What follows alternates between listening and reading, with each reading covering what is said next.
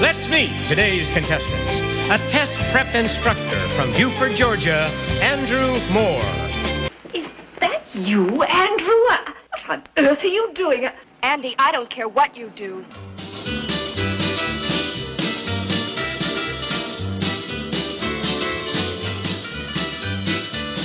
Hi, everyone. This is the 20th episode of Andy's Treasure Trove, the podcast in which I document and share with you some of my favorite people, things, places, and ideas. I'm your host, Andy Moore, and I know it may be confusing that I'm calling this episode 19, and I just said that it was the 20th episode, but there's an episode zero. So number 19 is actually the 20th episode, except in leap years during daylight savings time. Well, let's do a little review of the show so far, shall we? On previous episodes, I've talked to some of my favorite people, among them Bob Elliott of Bob and Ray, Tom Lehrer, Sarah Schulman, filmmaker Terrence Davies, Guy Maddin, astrologer Joanne Brazil, and writer friends like Fenton Johnson and Jim Van Buskirk, painter Don Bachardy, artists Alan Berliner, theater pipe organ wizard Clark Wilson, film critic Leonard Maltin, documentary filmmaker Gary Weinberg, TV personality Hugh Chopper King, and many others have chatted and joked around with me on this show. If you haven't already, please listen to past episodes and subscribe via iTunes so you won't miss an episode. Thank you. Uh, now, a few disclaimers related to the copyrighted material that I'll be featuring on this episode, as well as some thoughts about responsibility in general. These were first aired as part of episode three of Andy's Treasure Trove, and they were recorded while sitting on the beach in Santa Cruz, California. So you'll you'll hear waves, loud waves in the background. Opinions expressed on Andy's Treasure Trove San Francisco and on andystreasuretrove.com are not necessarily the opinions of Andy Moore, the staff of Treasure Trove Productions, or our guests, except when indicated. All rights are reserved by Andy Moore and Treasure Trove Productions. Any resemblance of characters on this program to real people, living or dead, is purely coincidental. This program may be offensive to some people. Discretion and parental guidance are advised. Certain copyrighted music played on Andy's Treasure Trove is for educational purposes only and is also meant to promote said music to the benefit of the composers and recording artists involved. The awarding of prizes for contests and other promotions is subject to the limited availability of such prizes, and substitutions may be made by Treasure Trove Productions at its discretion. Staff and family members of Treasure Trove Productions are prohibited from participating in such contests and promotions, and they will be prosecuted to the full extent of the law if discovered to be participating. Any rebroadcast or reuse of this program, in whole or in part, without explicit permission, is also prohibited by law. You have the right to remain silent, and anything you say may be used against you in a court of law. Andy's Treasure Trove, Andy Moore, and Treasure Trove Productions are not responsible for lost or stolen items. This contract limits our liability. Read it. Portions of this program were recorded earlier. Please do not phone in for live discussion. No animals were harmed during the making of this program.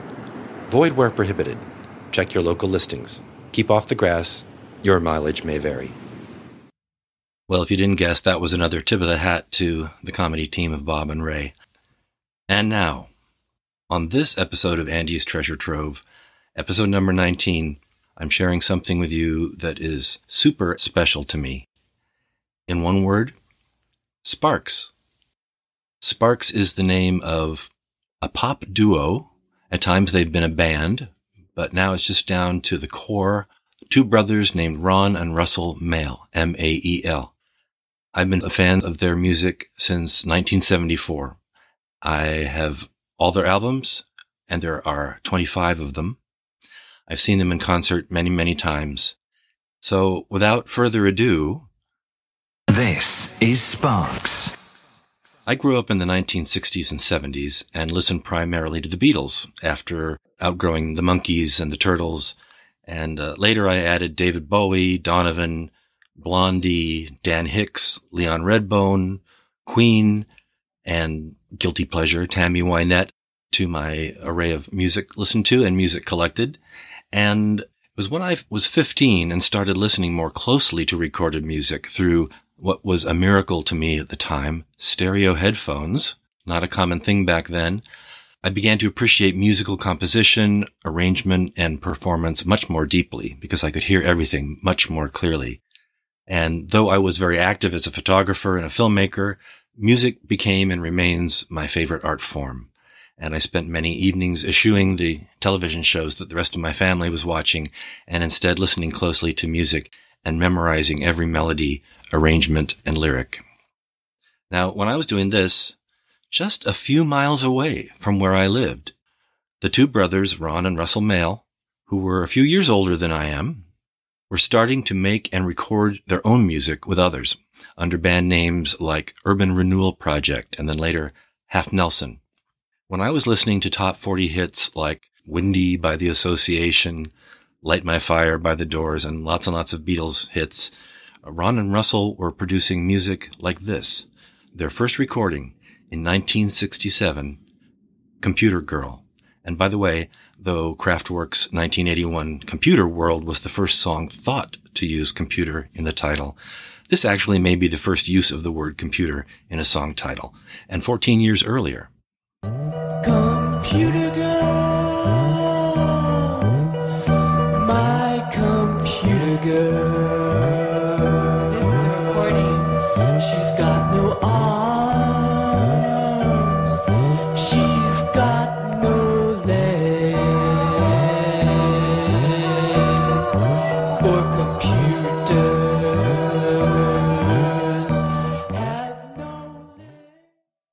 are some other short excerpts of demo recordings that Sparks recorded before they were Sparks, after hours in a dog bed factory in the San Fernando Valley. We're going to hear bits from Arts and Crafts Spectacular, Big Rock Candy Mountain, Johnny's Adventure, and Chili Farm Farney.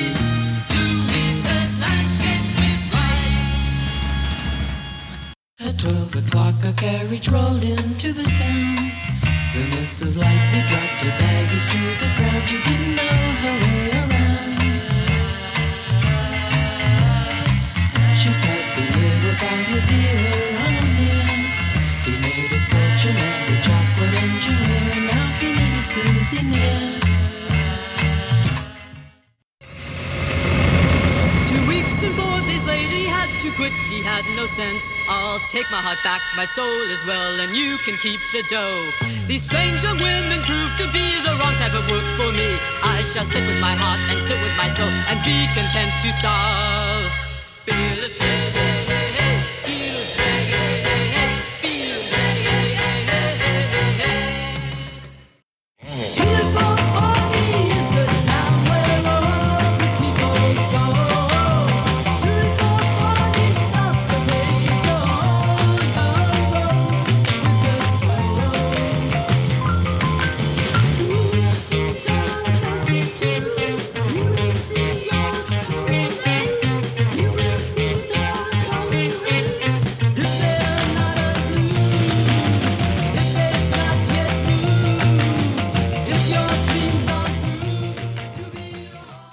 Flash forward now to late 1974, when I was 18 and living on the 10th floor of Tioga Hall, my freshman dormitory at the University of California at San Diego. Late one evening, I was listening to Los Angeles radio station KMET FM's concert show, Saturday Night at the Concert. I had tuned in after they'd already introduced the band, so I didn't know who it was. And this is what I heard.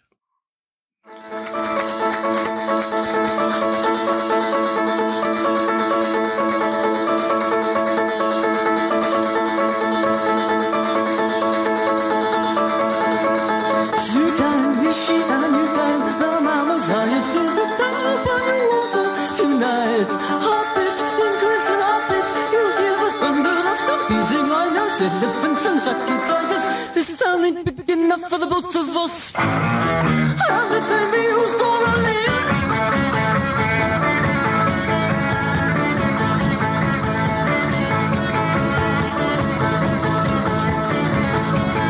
Lying, the mystic lying, and when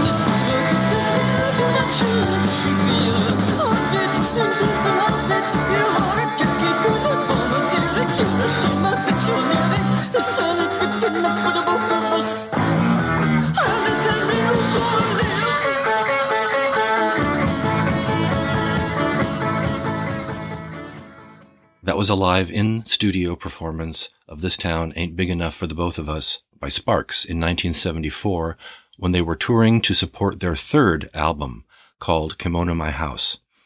Hearing it by chance that night was the beginning of my 43 year long love affair with them. Here's the album version of that same song, a song that grabbed the attention of myself and all the guests on this episode of Andy's Treasure Trove, and a song that went all the way up to number two on the British pop charts.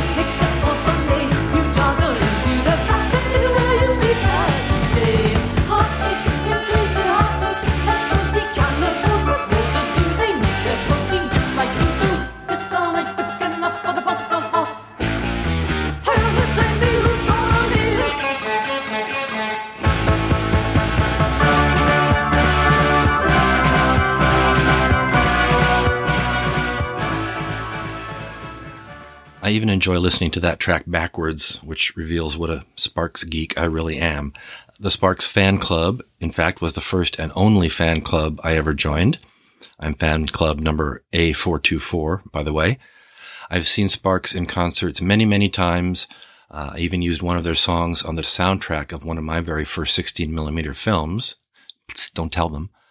And, uh, though there was a long middle period where I didn't buy Sparks albums, because I didn't like them.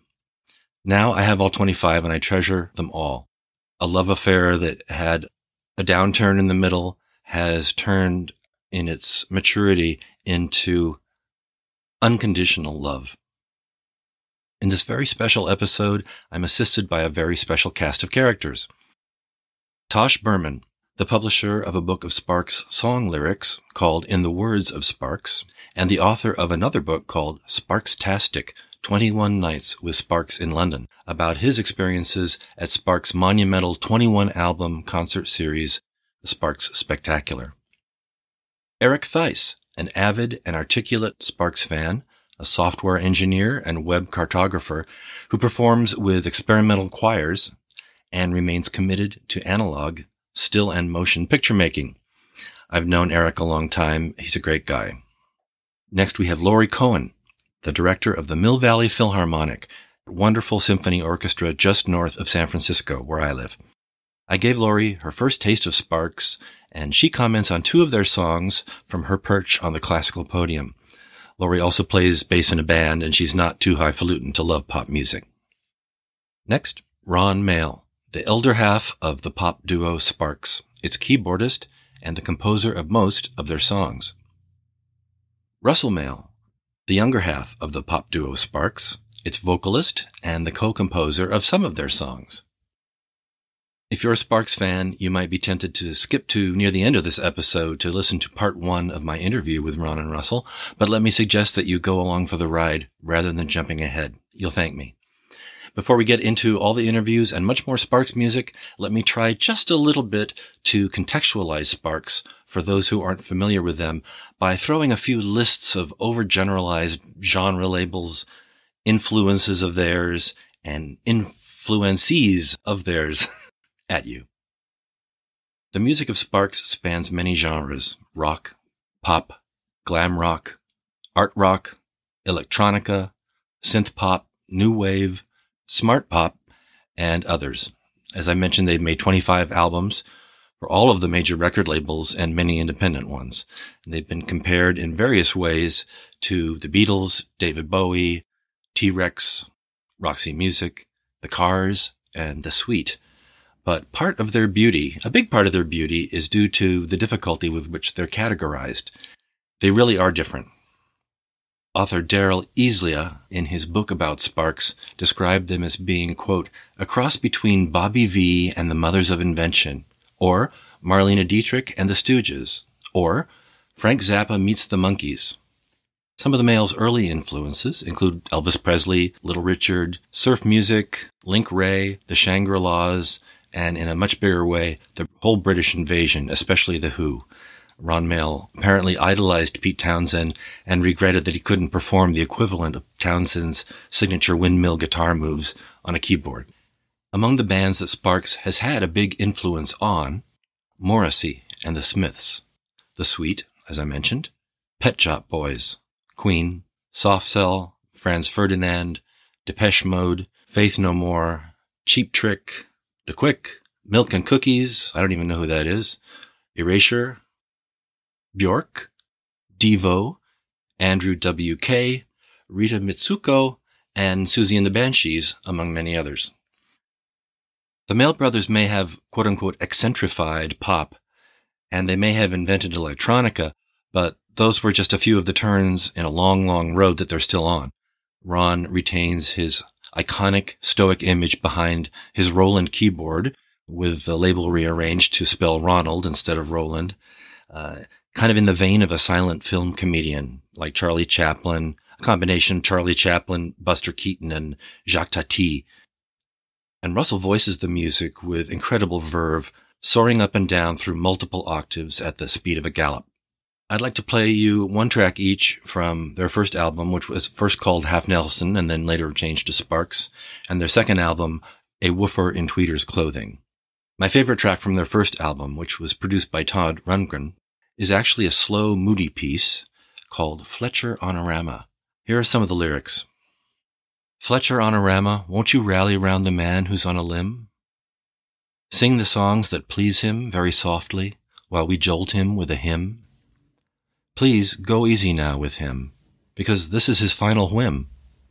So be sure that the boy don't die before the morn. Fletcher Honorama, shall we justify the eighty Junes you've seen? Since that might be stretching things, we'll merely sing the songs that made you scream. Please go easy now with him, because this is his final whim. So be sure that the boy don't die before the morn. Intakes and mistakes and lunch pails and headaches were willed to your one living twin. I think that maybe you should have kept half of them. After all, you worked for them. Telecast in 50 states and brought to you by Anti-Wrinkle Dew. That's Fletcher Honorama. See the world now from a different point of view. This is Sparks. Letterama,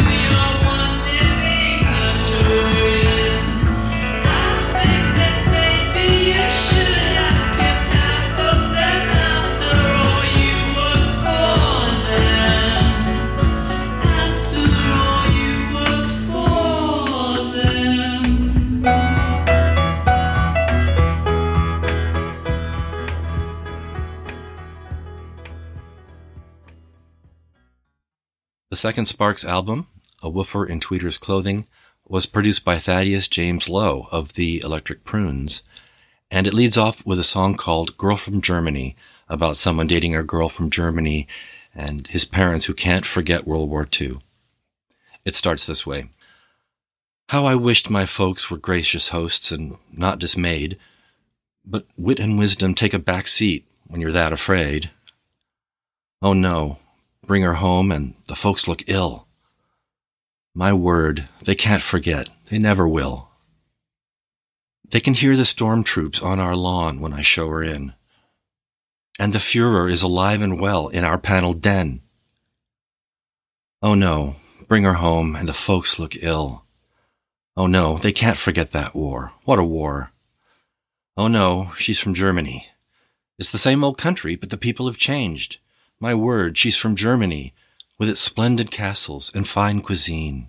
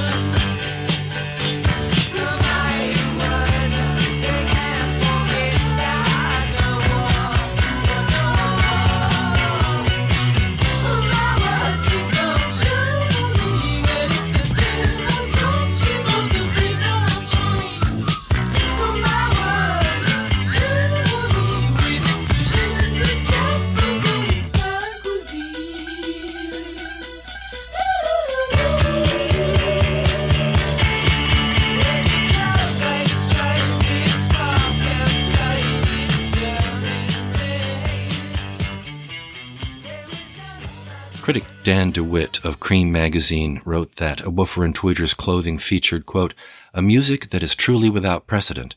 Woofer might be the first neo-dada concept album. Not a single recognizable riff on the whole album. Not a single hackneyed phrase. A Woofer is the weirdest effing album of 1973 from America's most advanced band. Nick Kent of New Music Express wrote that this album, quote, sounded like a musical burlesque of Visconti's The Damned. Sparks' third album, the aforementioned Kimono My House, was made in England for Island Records after the Mael brothers left Los Angeles for London, and an entirely different backup band to continue chasing after success that had so far eluded them in the USA. Let's listen now to my conversation with Tosh Berman of Tam Tam Books. Tosh, as I mentioned, is a major Sparks fan who wrote a book about going to Sparks' amazing 21 album, 21 concert series in London a few years ago called Sparks-tastic. And Tosh also published a book of Sparks lyrics called In the Words of Sparks. I started by asking him about his own discovery of Sparks. As a teenager, uh, I used to read Melody Maker and New Musical Express. They're the weekly at the time, or still exists. One of the papers still exists. A weekly newspaper that comes out um, in the UK. And if you're lucky and you're in the right part of the city, just before the internet, of course, you can get an old issue of Melody Maker and New Musical Express, meaning like a month old. And um, at the time of uh, Sparks, when they were doing their album Kimono My House, which is their official third album, it was their first album they did in England with English musicians, English producer, uh, sort of starting over again. Uh, I did not know the first two albums at the time. But what struck me about Sparks is I saw a picture of the uh, of Ron and Russell Mael, and I I once I was I was actually kind of shocked to see this picture because at one image you have a guy who looked like a sort of at the time a typical lead singer, good looking lead singer, with the longish hair, but then there's a the other guy, which to me read Hitler because of the mustache. there's the duality of Charlie Chaplin and Hitler. Even if it's Charlie Chaplin, it's just like totally a new look for that time. And it's a retro look and it just so, it just totally was a bizarre combination, especially in the, in the context of pop music at the time. Very odd. And, um, so I saw that picture and I said, well, this gotta be interesting, you know. And then I read I have a new single out in England called This Town Ain't Big Enough for the Both of Us. And I thought, wow, that's a great title. And then later I, I heard, you know, probably like song listings, you know, Thank God It's Not Christmas, um, in heaven or something like that. And, and anyway, all the song titles sounded like so great to me, like little sort of literary little gems. And, uh, I thought, well, these guys have to be good. I mean, cause this, cause of the visuals alone, it can't possibly be bad. So, um, I bought a British import of Kimono My House before it came out in America. And, um, again, the packaging just totally intrigued me. The two Japanese girls in the cover and the kimono thing. At the time, if my memory serves me correctly, um, at least in the British import, no names or titles or lettering on the front cover at all. Just those two Japanese girls. So turn around and I get the pop singer and Hitler. and then three little pictures of the of the band. So I figure, okay, so the two main guys are separate from the band in a sense. I got the whole sort of story visually. So I took it home, you know, I played the first cut. This town ain't big enough for the both of us, and I went like, oh my god, I never heard anything that futuristic, that modern, or like I think it was came out in 1974. Like this is 1974, and there's and in my life, it's probably like maybe about four or five times I've heard a record that like struck me as like, this is now. I, one was when I was a child was, um, the Yardbirds, I'm a Man, and Still I'm Sad, the 45. And I'm, when I heard I'm a Man, especially the, the rave up lasts like 30 seconds or just gets frantic and crazy. I never heard anything like that in my life. Just the feedback, just the tension, the intensity. It's just like a crazy record. And it struck me like, wow, this is like something new. It was like almost avant-garde music that somehow became very accessible to me. And uh, hearing the first Roxy Music album in 1972, same type of reaction. Like I said, I can't believe the Weird vocals, the weird crooning with the 50s saxophone, but like this sort of electronic Stockhausen electronics over it. This mixture of um, of sounds. And the Sparks record, this you know. Um, uh, this town ain't big enough for the both of us struck me the same way. It's like, what is this, operatic? The pacing was incredible. The sound effects, like the gun, you know, the gunshots. Um, I, I, just never heard anything so modern in my life. And it's just the beauty of, uh, Russell Mael's voice, which I couldn't even make a word out. You know, I don't know what he's singing about.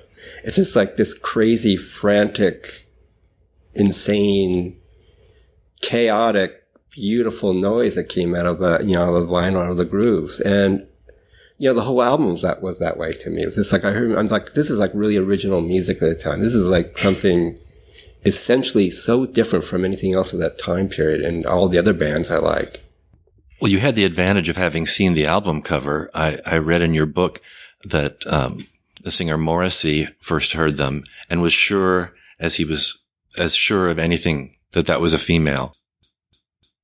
I think Morrissey was struck up by the originality of the, of their, of who they are, what they are. And it was not, nothing like anything else out there. They were like totally new. So you got this new identity. You got the pop singer, a little weird. And there's something weird or dark about him. But then you got the brother, you know, Ron Mael, who apparently wrote the songs of that time period and, uh, who had this really strange look, you know, it's not like a teen idol look. It's just this weird, like, why? It's like very provocative. You know, it's like, I think when John Lennon was quoted as saying, watching Top of the Pops when Sparks were on, like, um, oh my God, Hitler's in the band or something like that, you know. Hitler's on the telly. Hitler's on the telly. And you gotta think about this, you know, when you think back, you gotta think about, okay, so, you know, London got bombed like incredibly terrible, you know, because of Hitler. And then 20, uh, what, 30 years later? 30 years later, Hitler comes back as a pop star. And you know, I'm, I'm, I, that has to have some effect of, of that generation of, of uh, Londoners at the time. You know, all of a sudden they're looking at their, their son and daughter's record collection, and then there's Kimono My House and there's a picture of this guy with a mustache. You know, I I think most of them probably think it's Hitler. You can't. I don't think you can avoid that. So I was so The prov- the, just, it was just a provoking image. It was just incredible image to me. And it really, really, you know, it, to this day, it has like a, um, I never seen anything, I never heard anything or seen anything so shocking. I did a book of their lyrics with them. Uh, I feel that Ron Mael and with Russell Mael are the equivalent of of the great American songwriters, like for instance, like Gershwin, Cole Porter, um, um, um, Stephen Sondheim. I think they are in that line of songwriting more than like a rock and roll thing. I don't even think of them as rock and roll. I think of them being as um, um, classic American songwriters, and I've uh, with little avant-garde isms within their in their music. I don't think of them as a band or as a rock and roll band at all. Um, they sort of use the medium of rock and roll to do their music, but you know, you get the impression there must be like theaters, or like plays or musicals they wrote, and they they start dealing with that now. But that's what it strikes me as being very theatrical, very kind of narrative driven um, uh, music. And again, the classic of like Lorenz Hart and Rodgers and Hart, uh, Cole Porter, you know, Irving Berlin, and and uh, and the Gershwins.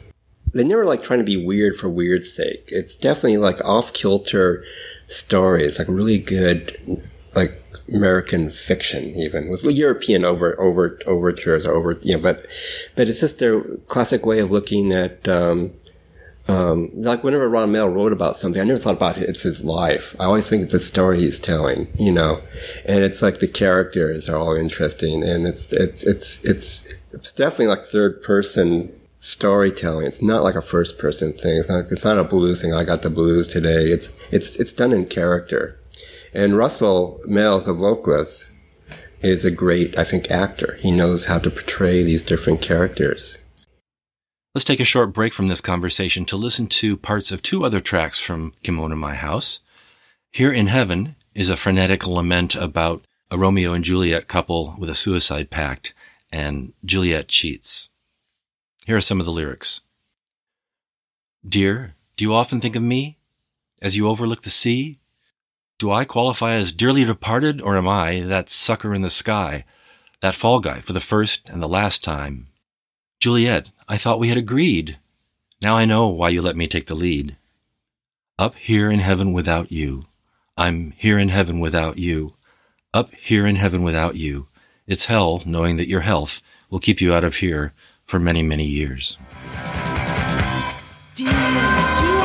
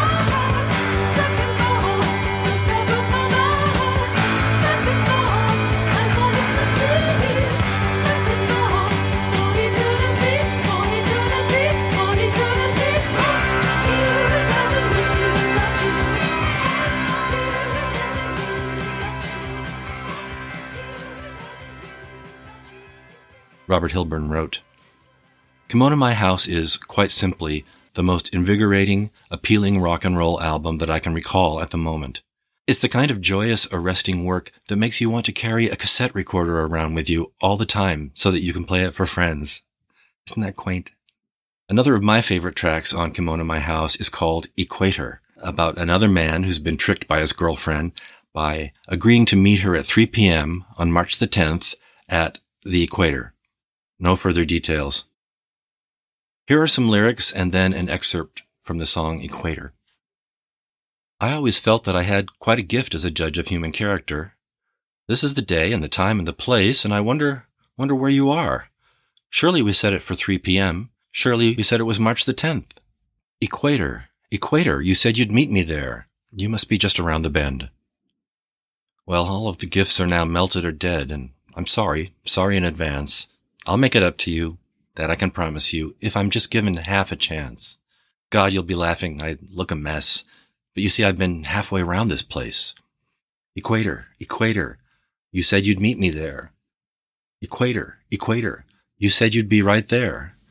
Equator, equator.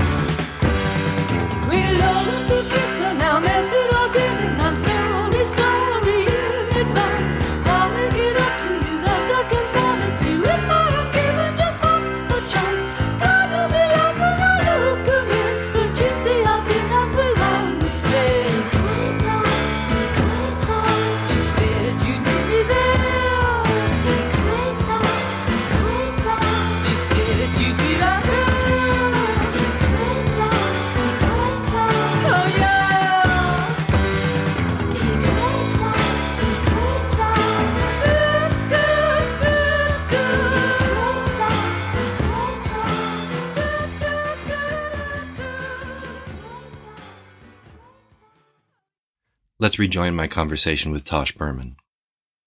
So that's like their brilliance, the fact that they they're not really rock band, but they are in a sort of stuck in this commercial or rock and roll format of of, of, doing music.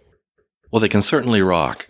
They can. and and when they were in, in a period of using a lot of electric guitars, those arrangements were magnificent. Yeah, this, it's very, very, very precise, very tight. Even the guitar is very like, you know, has zinger, ding, ding, ding, ding. You know, everything's like very precise. No waste at all. It's just, everything's just, it's more of an orchestra sound. I'm just amazed at the skill of the lyrics, the lyric writing itself. This is why I did the lyrics book with them, as well as the incredible melodies. I mean, they're like, they can write melodies like, you know, I mean, I don't know. It just comes out of them. It just pours out of them. And it's kind of scary almost to me how, to this day, they can come up with a new melody of some sort that's like haunting or beautiful. What I gather, what they do is they work consistently. Uh, both of them. I mean, I think they meet at a certain time in the Russell studio. They're working on a consistent basis, like six days a week. I think they have like Sundays off or something. So it, they have an incredible discipline to, to, to come up with something.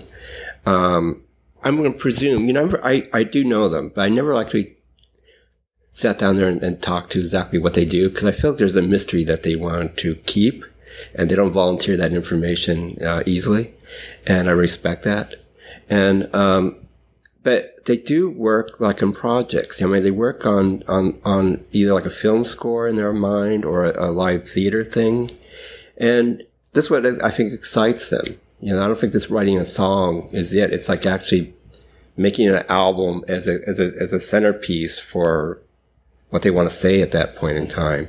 Ron and Russell put themselves in that position on a consistent basis. They never do the easy route. I mean, it's kind of crazy they don't do the easy route.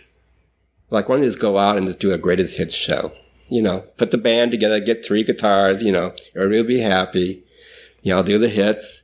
But they don't, they don't think that way. They don't want to do that. And they do, um, you know, the, the, this, the 21 nights, 21 shows, what I wrote about is mind boggling, genius like, and insane at the same time.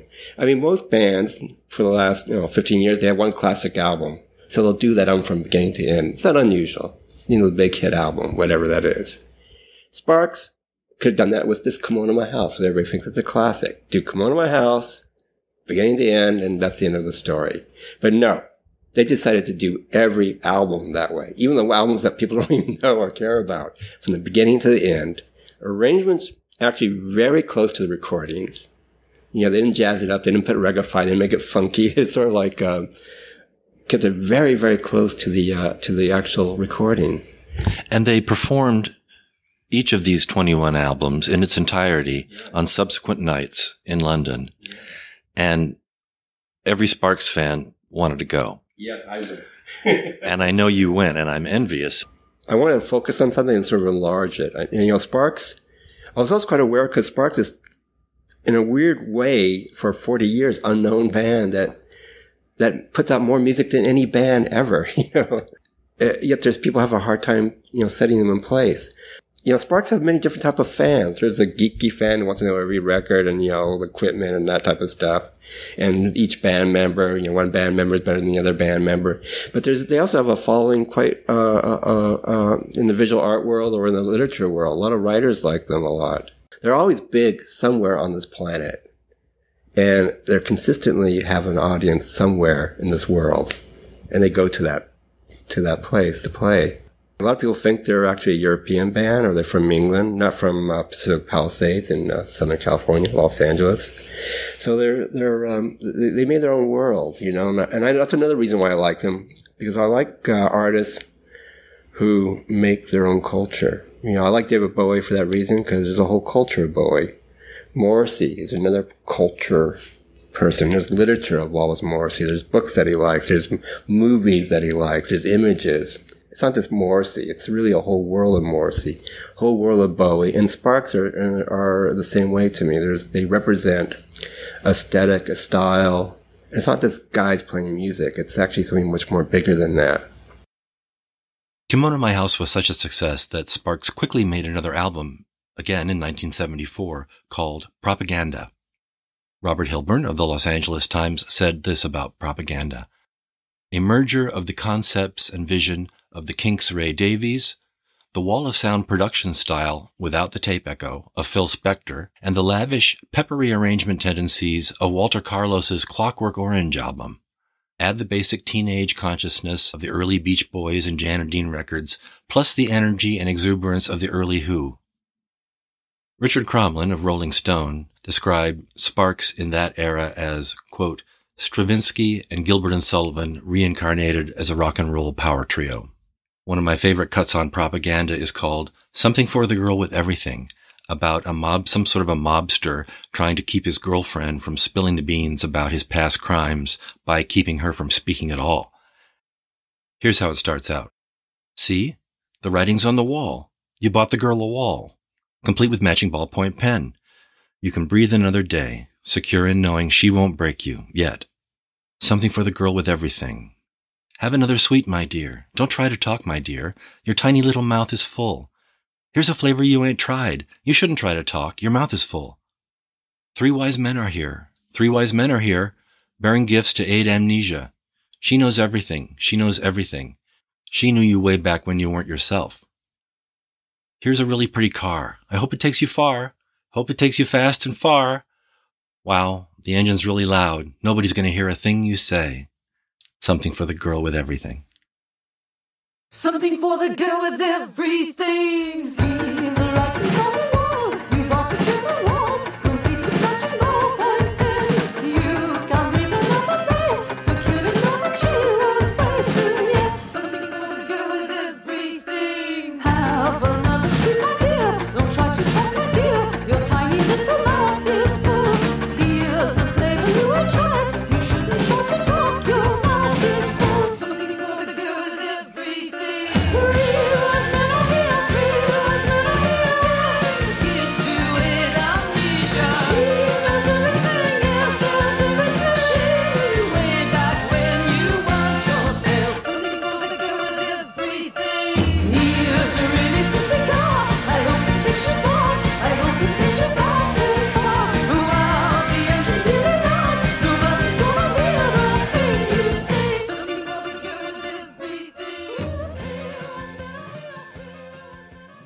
Play another little bit of that track a little later when my guest Eric Theise mentions a bravura keyboard solo that occurs later in that song.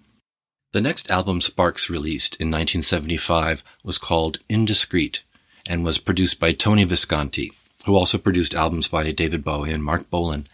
And it reached a new level of complexity and grandeur for Sparks. Jeffrey Morgan of Cheap Thrills Music Magazine in Toronto wrote about this album Every musical style used during the past 70 years is drawn upon here in one form or another. I've heard the music of the future, and it's Sparks. Indiscreet was a stylistically diverse album, and it spun quirky narratives with lush arrangements and spun them into gold.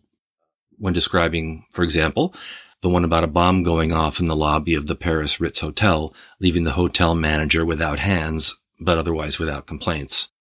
Or a young man having a hard time adjusting to the real world of adult women after the so-called happy hunting ground of high school. Or a radio commercial selling hope to people in the present day by touting the future. Let me read you some lyrics and play you some short excerpts from three tracks from Indiscreet, Without Using Hands, Happy Hunting Ground, and In the Future. First, Without Using Hands. When the explosion rocked the lobby of the Ritz Hotel, nobody moved for fear of learning that they weren't all that well. Is there anybody missing?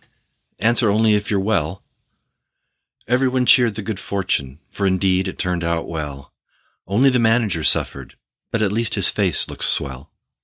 The manager's going to live his entire life without using hands.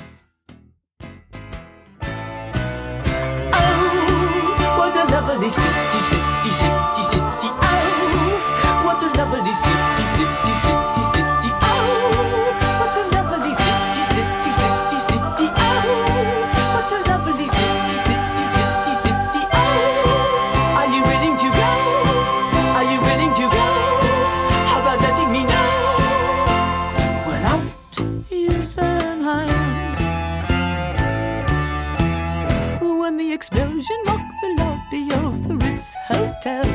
nobody moved for fear of learning that they weren't all that well. Is there anybody missing? Answer only if you're well.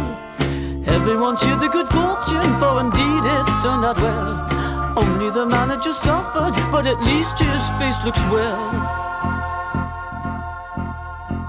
The manager's going to live his entire life without using hands. Without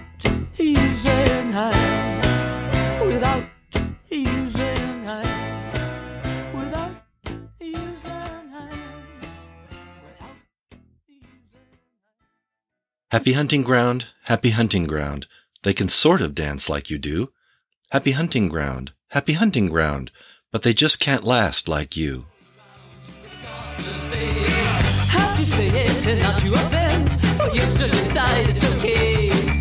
As soon as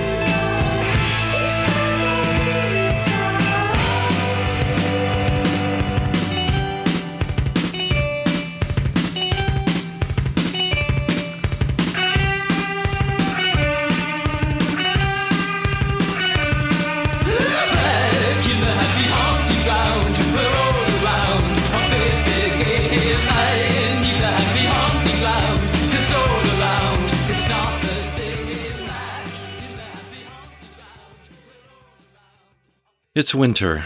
It's raining. You're tired. She's fainting. You're bitter. She's brooding. But don't be disenchanted, because you can barely stand it. The sweep and the grandeur, the scope and the laughter, the future, the future. The future's got it covered with what will be discovered. In the future, fun is fun. In the future, lots of sun. I'll be there. It's up to you. You'll be there if you don't do nothing foolish. You'll love it. I know it. I know what you like and you'll love it. I know it. We'll need some vintage vino, so wash your feet and stamp away. Coming soon and everywhere, everyone will walk on air.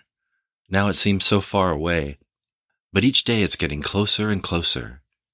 Convenience and pleasure all blended together, and culture and madness. You think you've seen it all. You've seen it all except the future.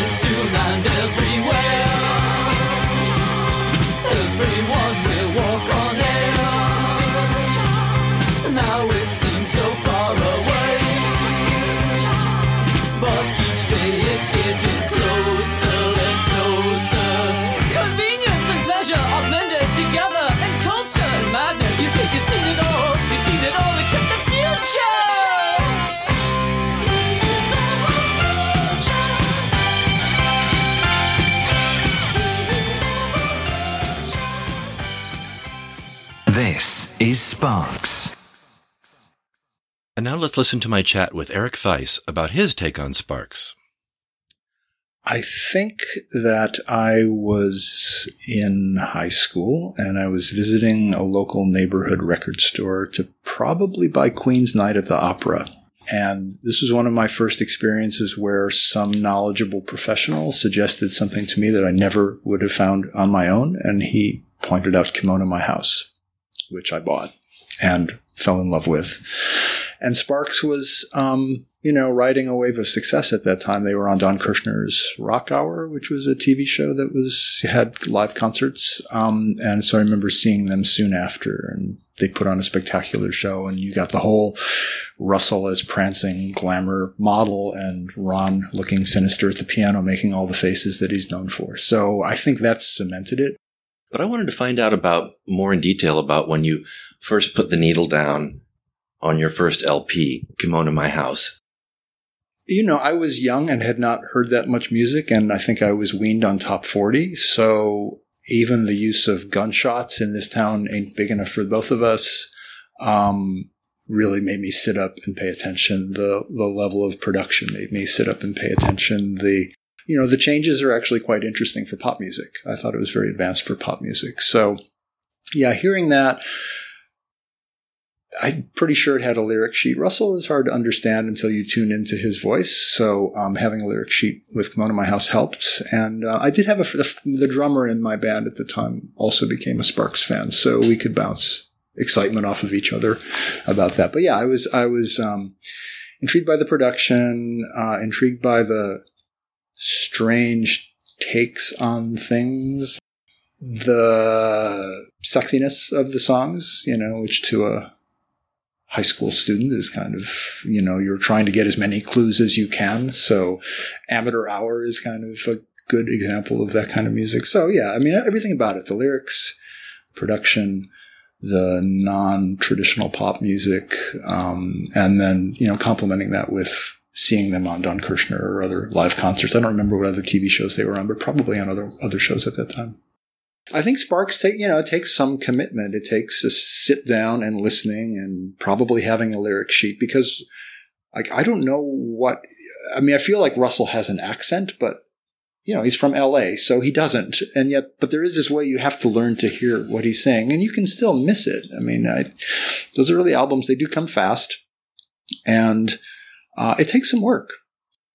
Yeah, I, I find that his stage persona is always very upbeat and positive. You know, he's never one for broodiness on stage. It seems that it's always positive and up and energetic.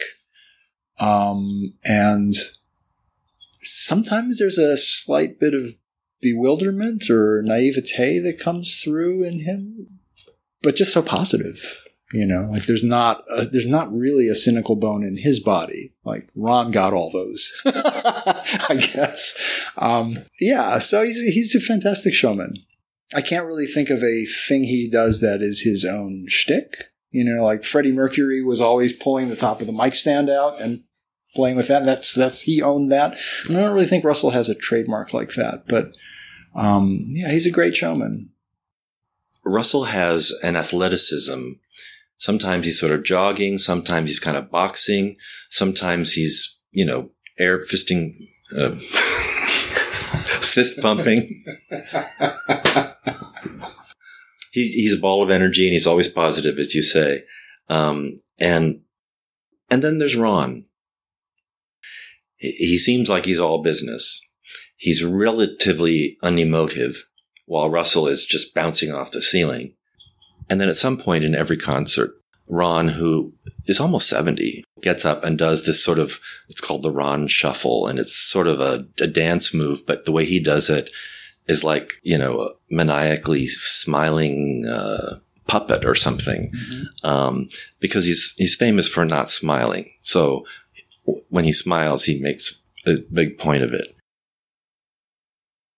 I was a member of the fan club. I do remember now. I've forgotten. I probably still have all those mailings because I am a pack rat. Quarterly or something, you would get a thing in the mail. You may remember the the name of the woman who was secretary of their of the fan club. Do you? I remember it was. It may have been Mary Mackey or something like that, or Mary something. Mary Martin. Martin. Which was a fake name. Uh-huh. That that was Ron and Russell's mother. And if you ever corresponded and got a note or something, as I did many times, you you got a note from Russell and Ron's mom. That's amazing. I knew this. I knew this interview was worth doing for something, and that that's that's the nugget that I like. We may do better, but that's pretty remarkable, huh? To Sparks, I would say they are one of the very few bands whose lyrics are so embedded in my thinking that it helps me interpret my world. You know, I mean, that's a bit of a cliche, but there are, you know, there there are bands who like Talking Heads at some points in their career have been one of those bands. Sparks is one of those bands. Uh, the Magnetic Fields is one of those bands. John Darnielle and Mountain Goats are also one of those bands. Um, some bands are that way for me for the music. The music is so deeply inside me that it'll it'll always be there. I mean, I feel like I have strong alliances. And This is a very big change, but I have a, a strong alliance to the Klezmatics, partly for their lyrics, but just partly for the exuberance of their playing and the intelligence of their playing. And so the, I, that's a band I would go to the mat for. And so it's it's not quite the same, but they're they're on my A list. Um, but the the bands who, or musicians whose lyrics they just they fit situations I'm in, and they may not solve my problem, but they give me an angle into ways I think about things. And so I would say thank you to Ron and Russell for providing that to me. If nothing else, just the recognition that you know there is a way that most people look at things and that you can always circle around and find very different ways of looking at things that can be instructive or just hilarious or surreal and so I think I thank them for that, and I thank them for the the the unusual musical phrasings that you'll find on, say, propaganda. It just seems very uncommon in rock and roll pop music. Um, and so I didn't tell you this, but when I was when I was in high school and I was in a band, I played piano. So I wasn't a guitarist or a bass player or a drummer. And um, you know, the role models for piano players or keyboard players at that time, I mean, you had Elton John.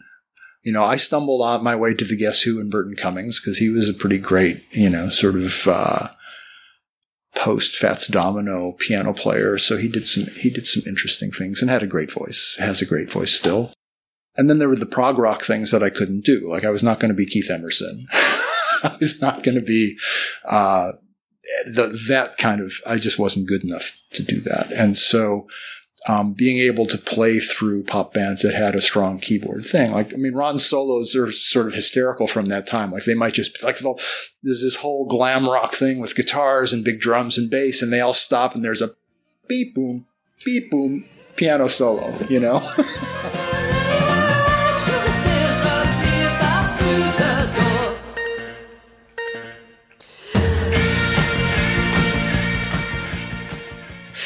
and that's kind of brilliant. But also just his, his, playing, his melodies, the things that are going on in the background. I, I've always found that very inspiring. And I mean, here we are 30, 40 years later talking about that music. It's, it's in me in a way that a lot of other bands aren't in me. So, you know, that's, that's art.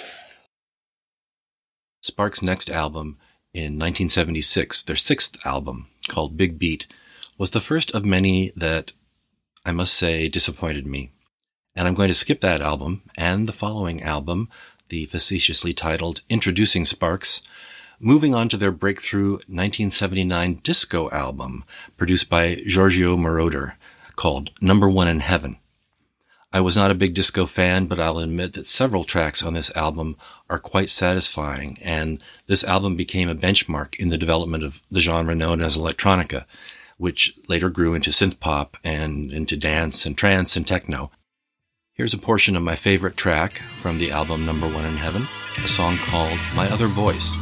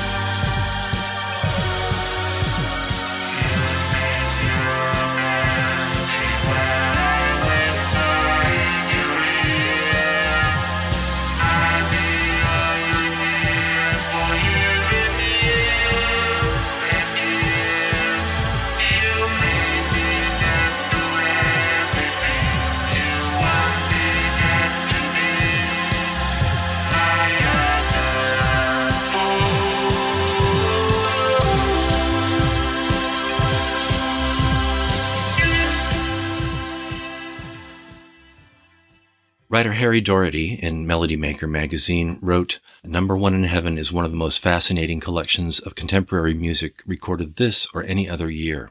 The experimental mix of Moroder's wall of frenetic synthesizer sound and Sparks' sharp rock wit clicked, and the album is probably one of the best either one has produced. Here's about a half a minute from the more than seven minute long titular hit, This is the number one song in heaven. Why are you hearing it now, you ask? Maybe you're closer to here than you imagine. Maybe you're closer to here than you care to be. If you should die before you wake, if you should die while crossing the street, the song that you'll hear, I guarantee, it's number one all over heaven, the number one song all over heaven.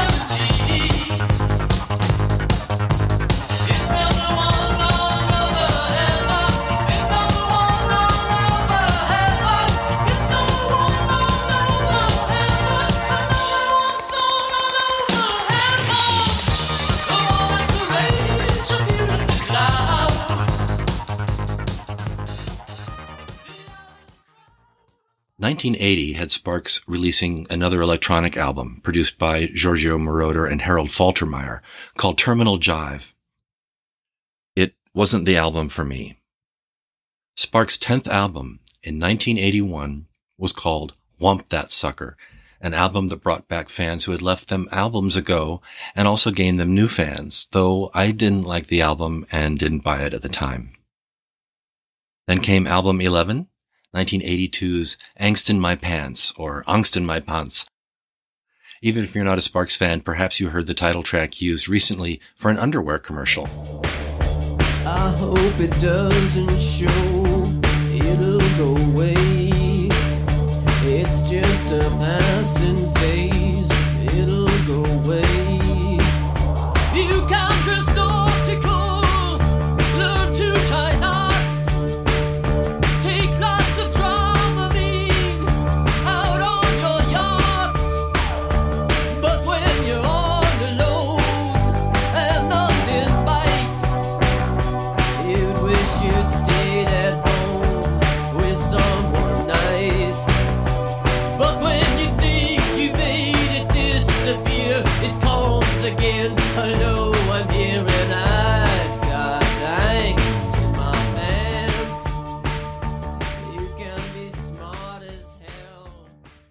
Two other standouts on this album are Sextown USA, an apparent critique of American promiscuity, and Sherlock Holmes, about a man who wants to be the fabled fictional detective, even fantasizing about being able to sing and dance like Sherlock Holmes. I don't know if we have any idea how Sherlock Holmes sang or danced, but this fellow wants to emulate Sherlock Holmes in every way. And in 1983, the next Sparks album, Sparks in Outer Space, came out, and uh, this brought the Mael Brothers their only moment on the U.S. Hot 100 music chart. They had a top 50 hit, Cool Places, which featured guest vocalist Jane Wiedlin of the Go-Go's. In 1984, they released album number 13, Pulling Rabbits Out of a Hat, with a sweet highlight called With All My Might. In 1986, their new album was Music That You Can Dance To. I wasn't interested. And in 1988, Sparks released the first of their home produced albums, recorded in Russell's house in the Hollywood Hills in the home studio that he and Ron built. The album was called Interior Design, and this was another album that I skipped altogether at the time. And after this album, Sparks disappeared for five or so years. We found out later it was to work on a soundtrack for a film called Mai the Psychic Girl. Um, if you look hard on the internet, you can find some songs, some demos of songs that were developed for that film, but the film was not or has not yet been made. Then in 1994, Sparks returned to the pop music world with their 16th album, gratuitous sax, and senseless violins. I want to play you just a bit of the track Senseless Violins now because it features rarely heard Ron Mael speaking the spoken word portions of the piece. Came home, and instead of hearing the usual drums and bass, he heard Violins, violins, violins. Senseless violins, senseless violins, senseless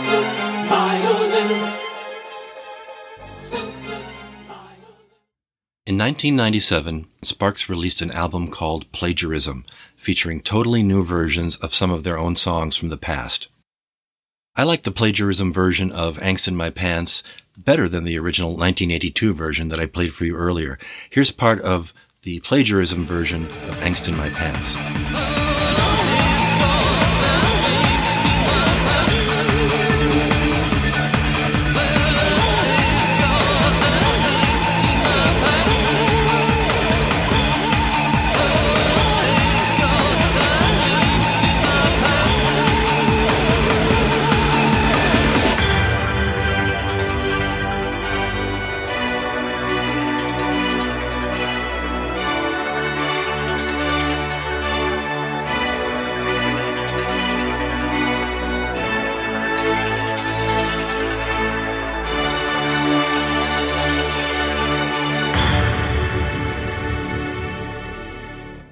As you can see, way more over the top, and I really go for that. Another track on the plagiarism album that I like more than the original is called Change. And here is a short comparison starting out with the 1986 version and then switching to the 1997 plagiarism version. I think you'll probably be able to tell when I switch over from one to the next. Well, you can argue all day long about whether love really exists or not. It's a complete waste of time. Like arguing about whether Santa Claus really exists or not. I got better things to do with my time. I got places that I've gotta be.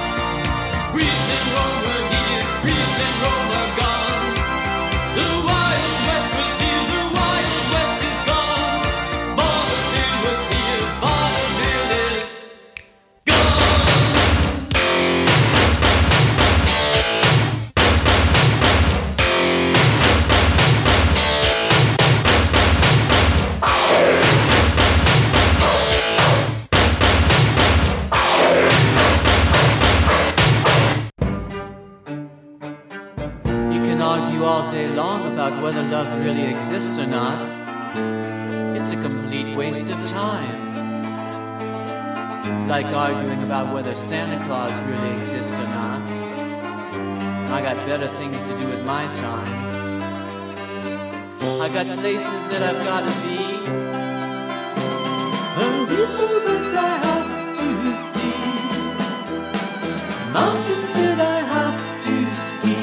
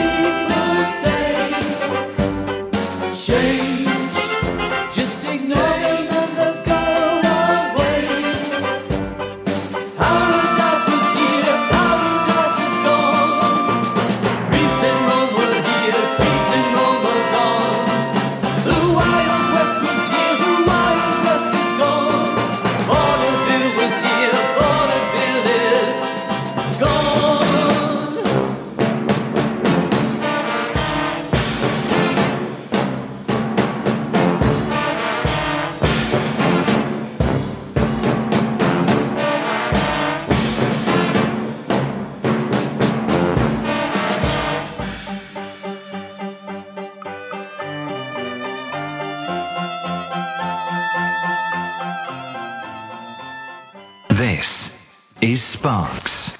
The next Sparks album in 2000 was called Balls and was released on Sparks' own record label, Little Beethoven Records. Though I didn't buy it at the time, now that I own it, I really like the tracks Balls, uh, More Than a Sex Machine, and The Calm Before the Storm. In 2002, Sparks released an album that finally got me back to buying Sparks albums again. Little Beethoven, and The Independent called it a masterpiece of pop art. Record Collector magazine called it a self-contained masterpiece. Mojo called it what the world's been waiting for. The Telegraph said it was one of the most extraordinary albums of the year. Q called it uniquely, brilliantly Sparks. Daily Express called it an opus. Music magazine called it Gilbert and Sullivan on Quaaludes. Tracks on Little Beethoven that I like the most include My Baby's Taking Me Home and What Are All These Bands So Angry About? The first of these songs repeats its title over and over and over with syncopated elegance. And the second song both ponders Sparks' place in pop history and wonders why today's music is so angry. Hey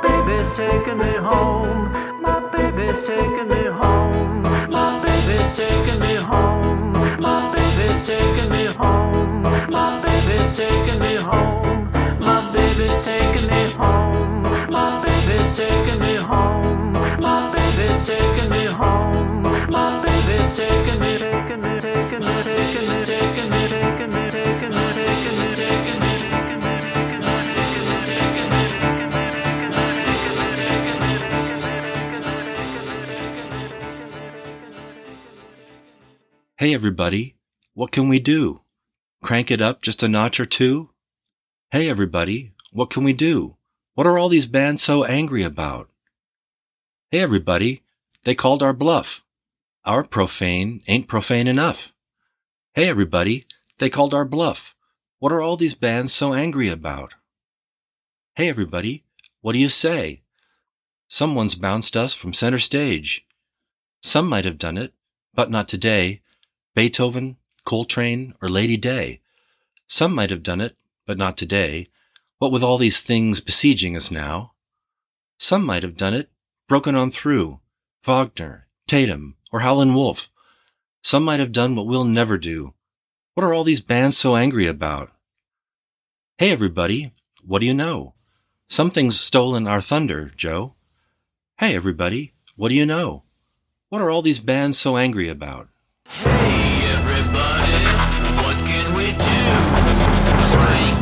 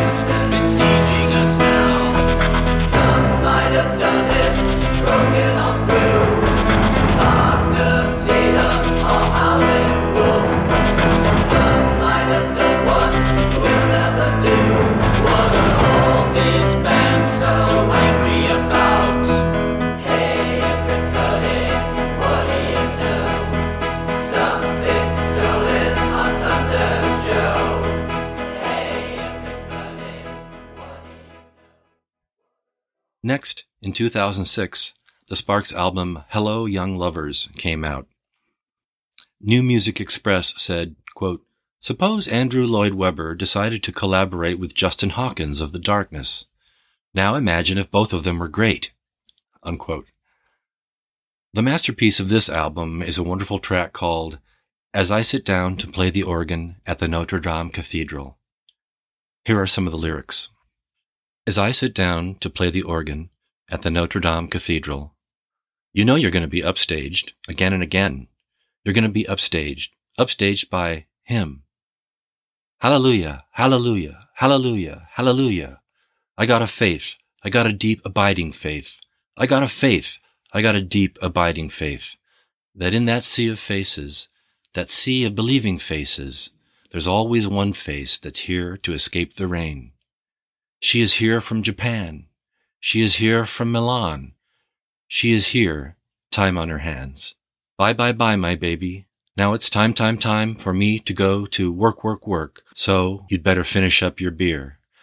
Bye bye bye, my baby. Now it's time, time, time for me to go to work, work, work. So you might want to make your way from here. And repeat.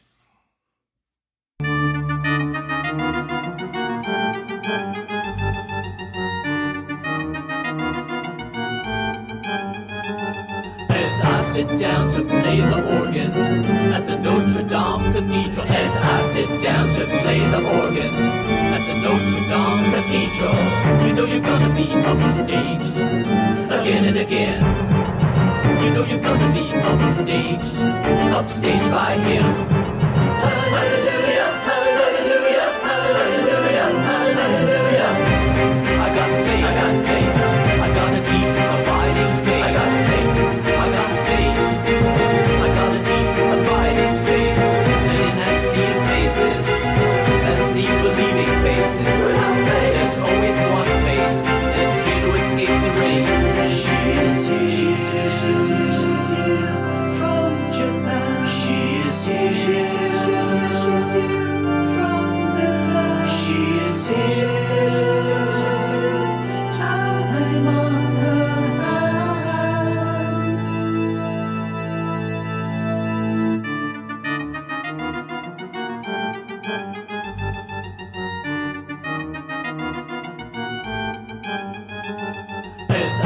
down to play the organ at the Notre Dame Cathedral. As I sit down to play the organ at the Notre Dame Cathedral. You know you're gonna be upstaged again and again. You know you're gonna be upstaged, upstaged by him.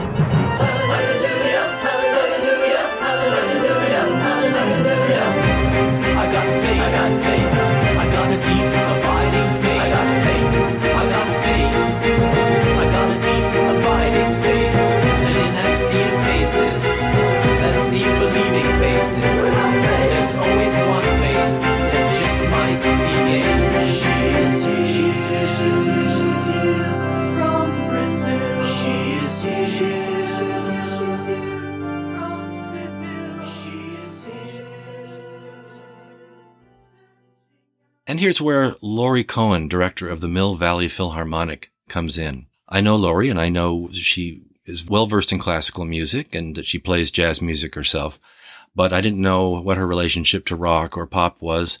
And I asked if she would listen to a few Sparks tracks and chat with me about them so I could maybe get an insight into what Sparks music might sound like to somebody in the classical music realm. First, we talked about the piece you just heard as I sit down to play the organ at Notre Dame Cathedral. I really loved this piece. I thought it was really hilarious, for one thing. Lyrically, musically, I just really love the piece. They're really, really an interesting band. Lyrically, it has to do with this organ player who's fully ensconced in his church, in his cathedral, actually, Notre Dame, playing the organ, playing the organ, and then he gets attracted to this woman. It does go back and forth between playing the organ and his apartment. And there's a huge amount of vocal repetition that Some of which, like, there's a lot of la, la, la, la, la, la, and I believe, I believe, I believe, I believe, I believe, I believe, la, la, la, la, la, la, which is all about the organ, but it's also all about the orgasm. so it just cracks me up. And there's like a lot of hallelujahs in there. I just think it's extremely funny. And there's also a, timp- a timpani in there, which kind of interests me. Uh, You also mentioned something about the um, the organ riff that's repeated throughout. Oh, I love that. There's this extreme fullness that they musically create on the organ when those notes, those rising notes are all really close together. And when that's played on the organ, you know, the organ has a way of letting the ear hear every overtone. So when there's a kind of chromatic line that's played, the whole, your whole ear fills up with vibration. And, um, I just really like that part. I'm glad you reminded me of it. Then I asked Laurie to talk about the very end of This Town Ain't Big Enough for Both of Us, when Russell hits that last, very high, triumphant note.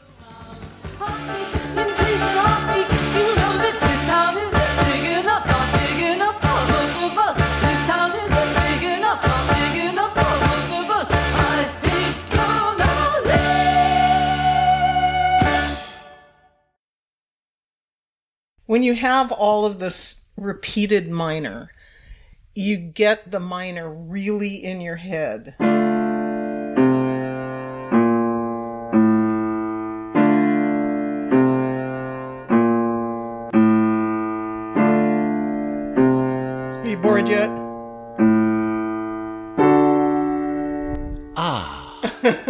It is. It really kind of is a an resolution. Ah, yeah. It's a different kind of resolution. I think it's called a Picardy third. I can't remember quite.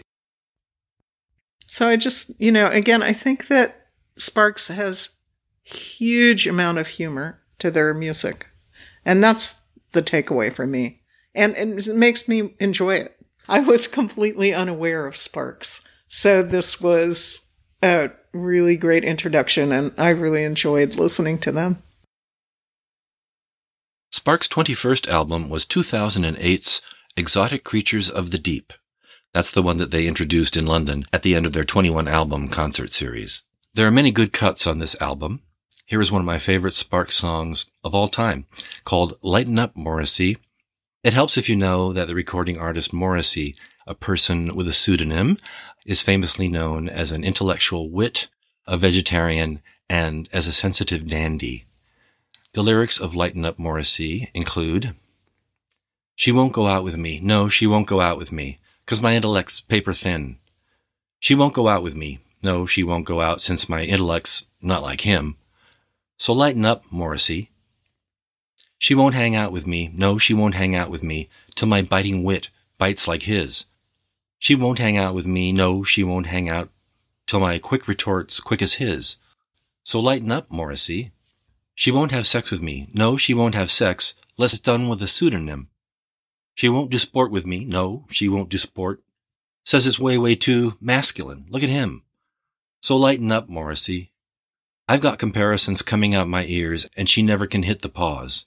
If only Morrissey weren't so Morrissey-esque, she might overlook all my flaws. So lighten up, Morrissey.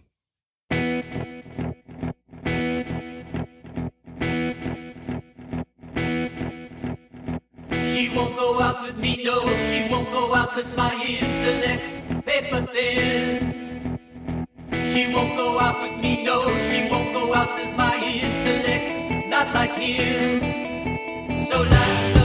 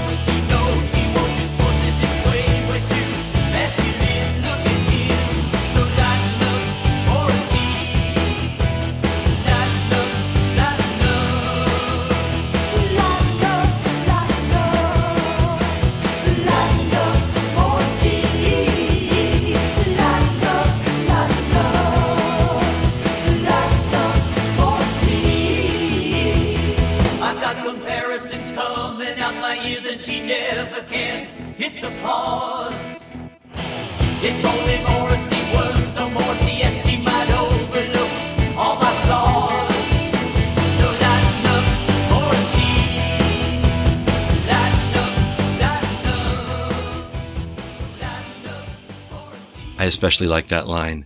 If only Morrissey weren't so Morrissey-esque, she might overlook all my flaws. Sparks' 22nd album was commissioned by Swedish Radio and was called The Seduction of Ingmar Bergman. And it was an operetta about the famous Swedish film director's short visit to Hollywood and his quote unquote escape back to Sweden. Here are a couple excerpts from The Seduction of Ingmar Bergman.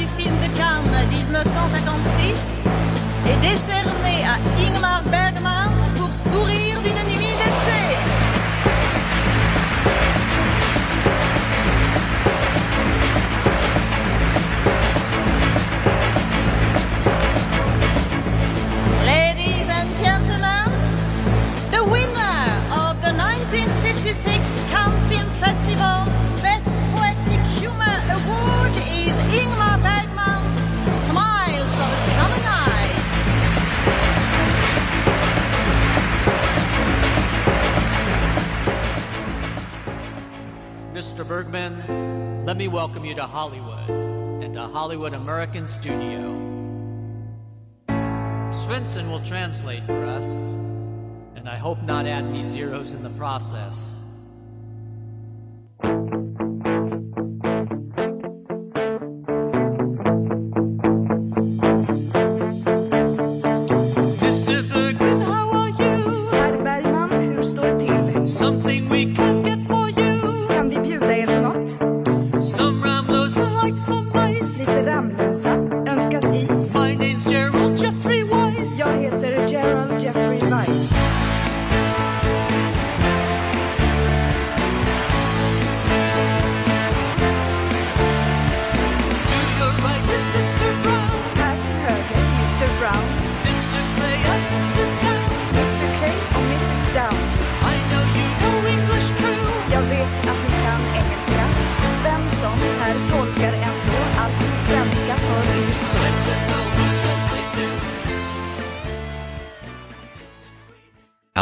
Twenty-three for Sparks was their live album called Two Hands, One Mouth.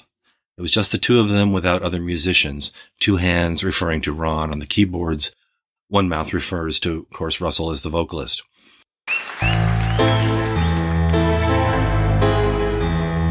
And as you know, this tour is called Two Hands and One Mouth. And Ron wrote a song to commemorate the event.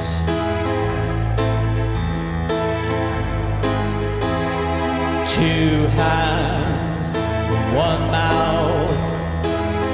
That's all I need. That's all I need to satisfy you. Two hands, one mouth.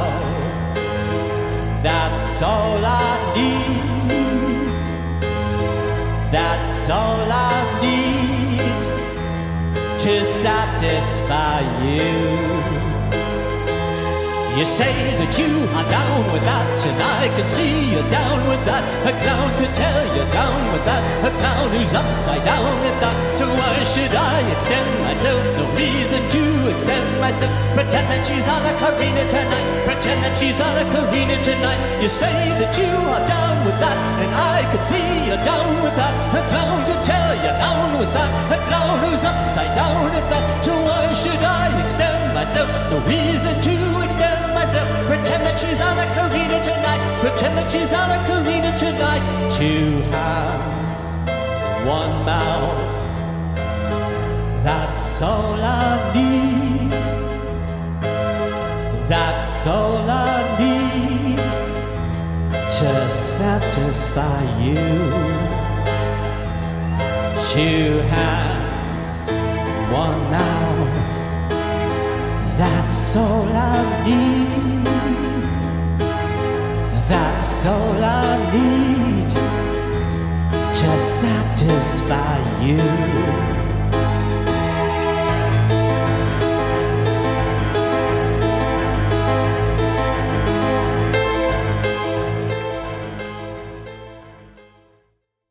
Album 24 wasn't really technically a Sparks album. It was made by a group called FFS, which stands for Franz Ferdinand Sparks.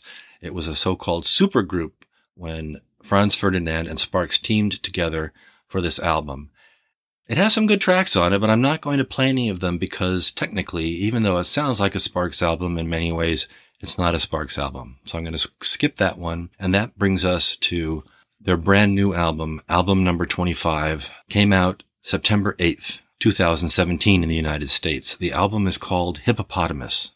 I'm excited about it, but I'm wary as I am before playing any Sparks album for the first time. Uh, because even though I consider Sparks one of the most important bands in the history of pop music, no less, I never know if I'm going to like a new album of theirs. And I wanted to make and release this homage to Sparks on the eve of their newest album, full of the kind of excitement that Sparks has always engendered. Because Sparks is touring now with Hippopotamus, I'm going to be seeing them next month at the end of October when they come to San Francisco. And I've been requesting an interview with Ron and Russell for the last eight years, ever since I started this podcast, bugging their management every time I'm going to make a trip down to Los Angeles for a Sparks concert or when Sparks makes an all too rare appearance in San Francisco. Thus far, I've been unsuccessful, but I keep trying. And so now, as promised, I bring you part one of my interview with Ron and Russell Mael. Ron and Russell, welcome to Andy's Treasure Trove. Right off the bat, I'd like to sincerely and publicly thank you for the 43 years of interest and pleasure that your music has given me, and to congratulate you on a career that over the span of more than 50 years has really shifted the culture and even the paradigm of pop music. Insert comment here. I'd like to ask you about your 2015 music video called Christmas Without a Prayer, which I really love. The melody is enchantingly poignant and the humor is as wry as ever. I'd like to hear about the inception and the making of that video, which appears to have been shot by you personally one sunny Sunday in what looks like Beverly Hills. Insert answer here. I know that you've worked with Guy Maddin, who I interviewed on episode 10 of Andy's Treasure Trove about the Silent Film Festival in San Francisco. And uh, you provided a song for his film, The Forbidden Room, called The Final Derriere, about a man obsessed with uh, bottoms, shall we say, who receives repeated lobotomies to try to rid himself of this obsession. The lyric calls it getting, quote, a little more off the top every time he goes back to the surgeon, only to hit the street again and again and again become transfixed by a stranger's ass. The man is played by the likable character actor Udo Kier. When I wrote to Guy Maddin to request a second interview, this time about Sparks, uh, he very kindly replied in, in a way that was gushing about you both and how much he admires you, but saying that he's not doing any public speaking these days. I think he's a great filmmaker too, and he's one of the best interviews I've ever done. My question to you, do you have another collaboration with Guy Maddin in mind, or maybe something actually currently in the works with him? Insert answer here. Ron and Russell, I love the theme song that you wrote and recorded for the public radio show Bookworm. And I have a big favor to ask of you. Would you consider creating a theme song for Andy's Treasure Trove? May I commission you to create such a theme? You don't have to answer right now. Think about it. I have a backup favor to ask that's much smaller. Can you please say, this is Ron Mael of Sparks, and this is Russell Mael of Sparks, and we're on Andy's Treasure Trove? Insert answer here. Well, this is a very specific and very detailed question. First of all, do you remember Ron's costume change and subsequent performance for the encore of your second Santa Monica Civic Auditorium concert in 1974? I ask because I've never seen it written about, and it was a brilliant example of the kind of eccentric performance pieces that you're famous for, Ron. And today it might not be seen as politically correct. Insert answer here. Another reason I bring this up is that right after that concert, I was standing in the parking lot near the stage door with a big group of other Sparks fans. And by the way, that was the first time I'd ever stood outside a stage door waiting for a band. Well, we waited there a while and a man in a suit came out of the building and made his way through the crowd while peeling off his backstage pass. And then right when he walked past me, he slapped that pass onto the front of my shirt and kept on walking. Holy Toledo. What could I do? I was 18. This was my second rock concert. Like I was approaching Checkpoint Charlie with fake documents, I held my breath as the security guard at the stage door looked at my chest and nodded me in. And I made my way to a small room filled with about 25 fashionable people, a few years older than myself, chatting festively. And then I spotted you, Russell, in the center of the group, getting praise and support from your friends crowding around you. I was so self-conscious about not belonging there that I moved away from the center of things towards the back of the room, which had a dark hallway leading away from it. When I turned my gaze from the room to the hallway, I immediately recognized the silhouette of you, Ron, coming down the hall right towards me. When you got to where I was standing, I pressed myself against the wall behind me to make room for you to pass. As you came into the light of the room, the others realized you were there and gave you some cheers and applause, and you stopped right in front of me, smiling and making appreciative gestures to your friends. The right side of your face was about 12 inches from mine, and I noticed that a tiny patch of skin on your ear still had a trace of that special makeup that you put on for the encore of the concert. I hope this doesn't sound too creepy, but I really treasure that moment and that detail, and I'm glad that I can share it with you 43 years later. Insert comment here. I'll bring our conversation to a close by quoting a letter from you, Ron, to the New Yorker magazine in 2000, responding to an article about Aimee Mann written by Nick Hornby.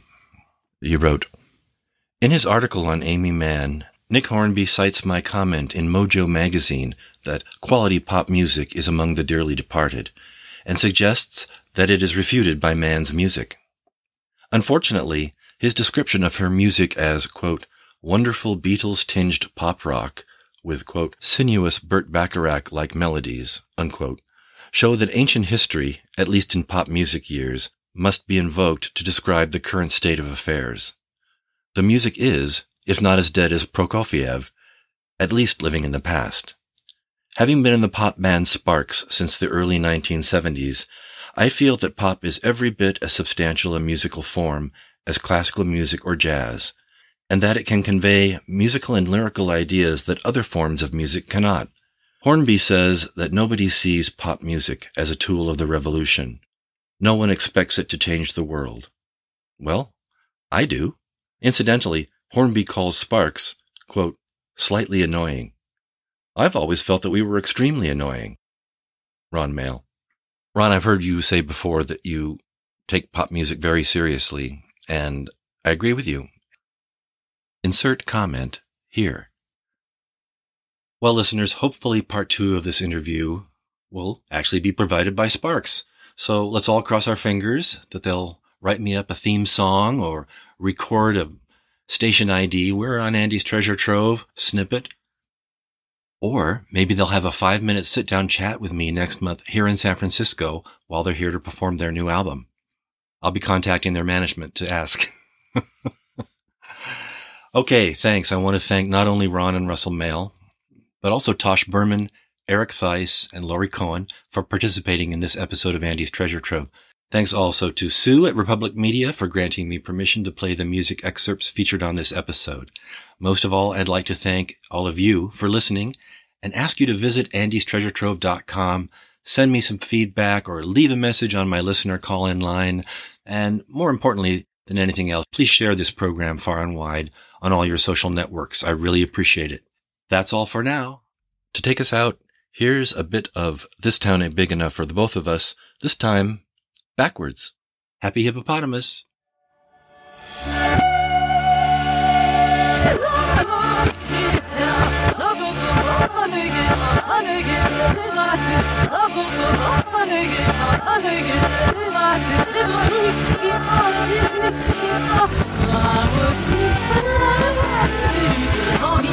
Siz nesiz gelir